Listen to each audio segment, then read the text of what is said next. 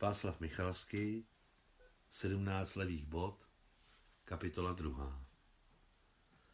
Ve strážní budce měl Adam čisto a útulno. Vonilo to v ní čerstvě umytou podlahou a stepí.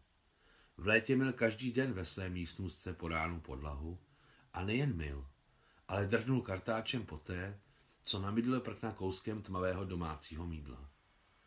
Adam měl rád ten rozmar. Za prvé, rychleji letěl únavný ranní čas, za druhé, cítil se užitečný. Během noci ho střežení unavovalo tím, že nic nedělal. Podlahy drhnul proto, že měl velmi rád, když bylo čisto. Tato láska k čistotě mu vešla do krve ještě během let práce na moři a nyní začala být jednou z hlavních radostí života. V Adamově místnostce to vonělo stepí, od namodrale matné větvičky mateří doušky, co teď ležela na doběla vyškrábaných prknech hrubě zbytého stolu, jenž příjemně voněl svěžestí a chlebem. Adam měl velmi rád nahořklou a nespoutanou vůni mateří doušky.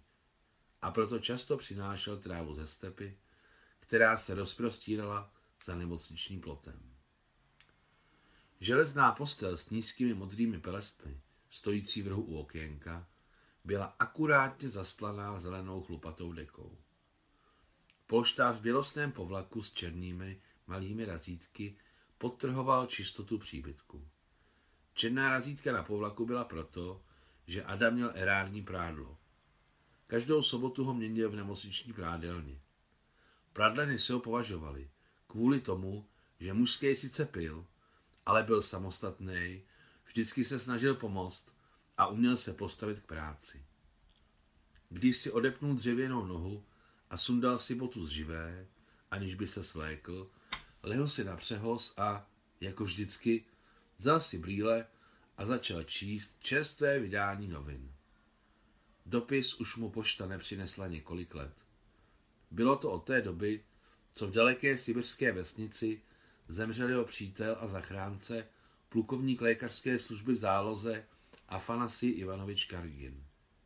Poslední, co od něj Adam dostal, lépe řečeno nikoliv od něj, ale jeho sestry Poli, která tím splnila předsmrtné přání Afanasia Ivanoviče, byl balík se zelenou stolní lampou, která nyní stála na stole v Adamově strážní budce. Chlapce Morušovník brzy přestal bavit. Hele, jdem se koupat, navrhl Mička Králík. Slezi ze stromů a běželi k bazénu jako o závod. Bazén stále nepochopitelně nikoli v centrální aleji nemocničního parku, ale zastrčený v rohu za psychiatrickým pavilonem. Uprostřed bazénu na podstavci držel nahý betonový chlapec s uraženým nosem rybu, z její šlamy stříkal široký proud vody. Dvanáct menších rybek, které ležely okolo bazénu, ho také plnili vodou. Byl docela hluboký, téměř tři čtvrtě metru, a vody v něm bylo až po okraji.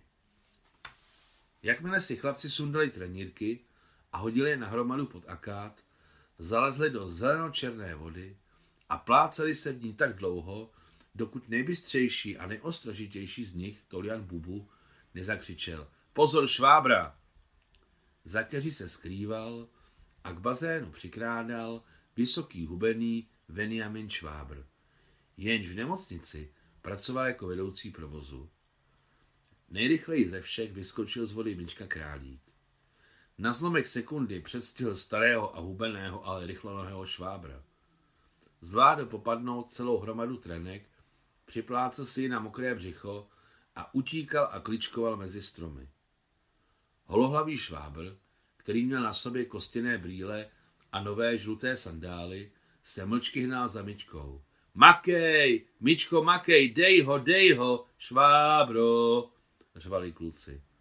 Vzrušením, které je zachvátilo, tančili a pískali na mokré prsty a úplně zapomněli, že jsou nazí. Myčka neočekávaně zabočil, hbitě přehrál švábra, který ho již málem chytil a vyrazil ke klukům. Vysílený švábr zpomalil, aby chytil dech a začal nadávat.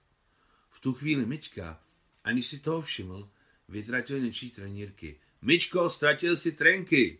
křikl bystrý Tolian Bubu. Ale bylo pozdě. Švábr je zvedl. Vedoucí provozu, spokojený se svým úspěchem, si z nich otřel z červené loup, si s nimi otřel z červené loupež. Poté, co náhle uviděl, že to není kapesník, odplivl si, zanadával, rychle se otočil, štrádoval si to k nemocniční účtárně a radostně mačkal ve spocené ruce modré saténové trenírky. Chlapci si trenírky oblékli a nyní stáli zamyšleni okolo nahého myčky. Život je nespravedlivý. Myčka upustil své vlastní trenírky. Švábr je nevrátí, řekl Tolian.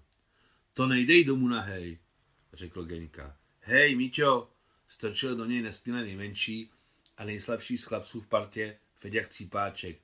Sej zatím ve vodě a zajdem poprosit Adama, on řekne Švábrovi, jo? Jasán, podpořil Feďu Tolian. No o tom žádná. On mu je vezme. Vezme!